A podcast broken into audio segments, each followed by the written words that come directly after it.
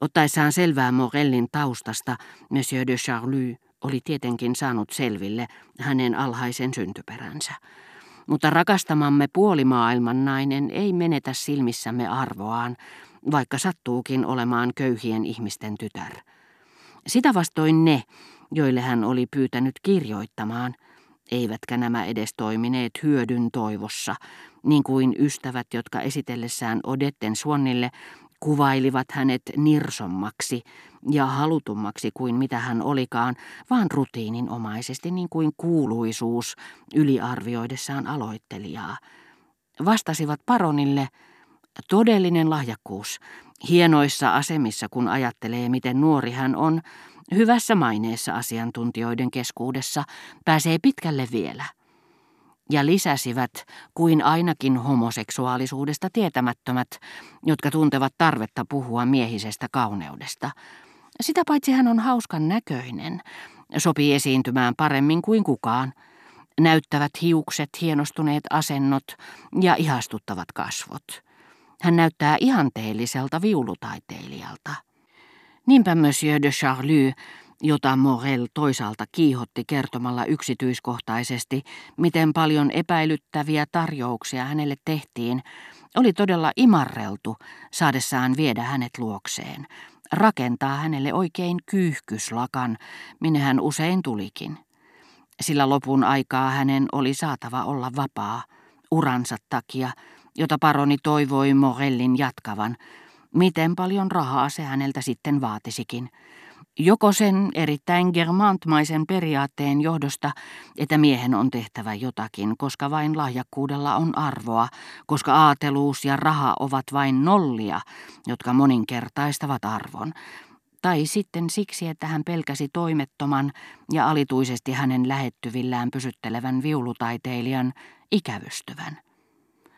Hän ei myöskään halunnut menettää tiettyihin konserttitilaisuuksiin liittyviä nautittavia hetkiä, jolloin hän ajatteli, se jolle yleisö parasta aikaa osoittaa suosiotaan, tulee olemaan minun luonani vielä tänä yönä. Kun maailman miehet rakastuvat, oli tapa sitten mikä tahansa, heidän turhamaisuutensa saattaa hyvinkin tuhota juuri ne edut ja avut, jotka takasivat sille tyydytyksen. Morel rupesi lopulta todettuaan, etten tahtonut hänelle pahaa, vaan olin vilpittömästi kiintynyt paroniin ja fyysisesti täysin välinpitämätön molempien suhteen, tuntemaan minua kohtaan lämmintä sympatiaa, aivan kuin kokotti, joka tietää, ettei herätä halujamme, että hänen rakastajallaan on teissä vilpitön ystävä, joka ei yritäkään rikkoa heidän välejään.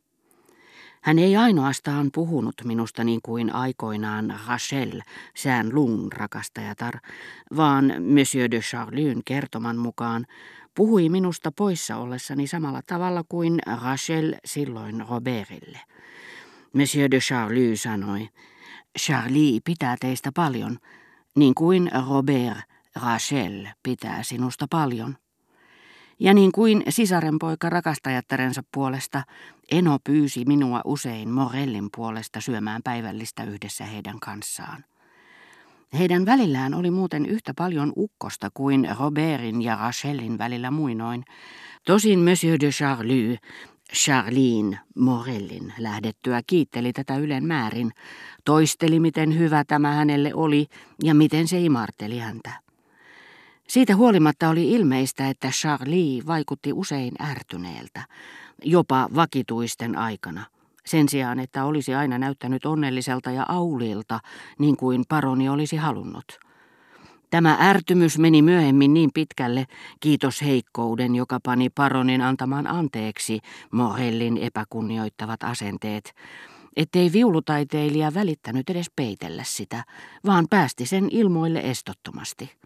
Olen itse nähnyt, kuinka herra de Charlie astuessaan vaunun osastoon, missä Morel istui tuttavien sotilaiden seurassa, sai vastaanottaa viulutaiteilijan halveksivan olankohautuksen ystäville tarkoitettujen merkitsevien silmäniskujen saattelemana.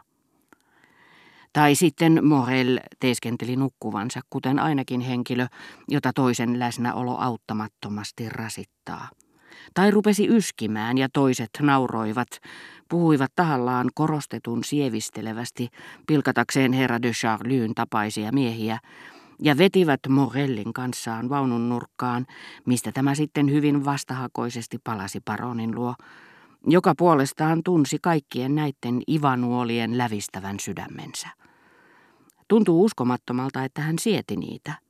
Joka kerta eri muodossa esiintyvät kärsimykset saivat hänet analysoimaan onneaan, pakottivat hänet pyytämään enemmän, myöskin jotakin muuta ja erilaista, edellisen vaihtoehdon kun turmeli jokin kauhistuttava muisto. Mutta niin piinallisia kuin nämä kohtaukset jatkossa olivatkin, täytyy tunnustaa, että alkuaikoina ranskalaisen kansanmiehen nerous sai Morellin omaksumaan sen inspiroimia ihastuttavan yksinkertaisia, näennäisen vilpittömiä, jopa ylpeän riippumattomia, pyyteettömyyden värittämiä asenteita. Sehän ei pitänyt paikkaansa, mutta tämä asenne onnistui sitä oivallisemmin Morellilta, kun päinvastoin kuin rakastavainen, joka joutuu aina yrittämään uudestaan korottamaan tarjouksiaan, sille joka ei rakasta on helppoa omaksua suora, taipumaton, pakottoman sulokas linja. Rotuominaisuuksien ansiosta se näkyi Morellin avoimista kasvoista, niin ahdas kuin hänen sydämensä olikin – kasvoissa, joita leimasi champagnen basilikoissa kukoistava uushelleeninen sulo. Näennäisestä ylpeydestään huolimatta, nähdessään paronin silloin kun sitä vähiten odotti, hän nolostui usein vakituisten edessä, punastui ja katsoi maahan paronin suureksi ihastukseksi, tämä kun näki siinä kokonaisen romaanin. Se oli yksinkertaisesti vain ärtymyksen ja häpeän merkki.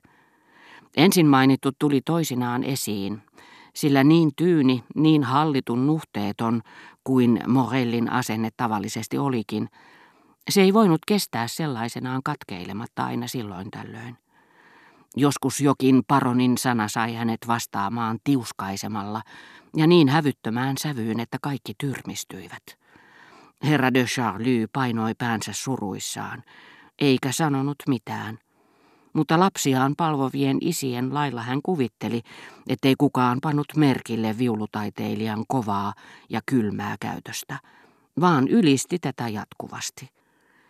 Aina ei herra de Charlie alistunut yhtä helposti, mutta hänen kapinansa eivät yleensä johtaneet toivottuun tulokseen, koska hän oli enimmäkseen elänyt kaltaistensa kanssa – ja punnitessaan reaktioita, joita mahdollisesti herättäisi, hän piti lukua, ellei nyt ehkä syntyperäisistä, niin ainakin kasvatuksen kautta tulleista alhaisista piirteistä. Sen sijaan hän törmäsikin Morellissa jonkinmoiseen rahvaanomaiseen ja puuskittain esiintyvään velttoon välinpitämättömyyteen. Ikävä kyllä hänen itsensä takia Monsieur de Charlie ei ymmärtänyt, että Morellin kannalta mikään ei enää merkinnyt mitään konservatorion ja mikä vakavampaa, vaikka siitä ei vielä ollutkaan kysymys, hyvän maineen konservatoriossa, tullessa kuvaan mukaan. Niinpä esimerkiksi porvarit saattavat vaihtaa nimeä turhamaisuuttaan, ylimykset taas, jos heillä on hyötyä siitä – mutta nuoren viulutaiteilijan mielestä Morellin nimi liittyi erottamattomasti ensimmäiseen palkintoon viulunsoitossa, ja sitä oli näin ollen mahdotonta muuttaa.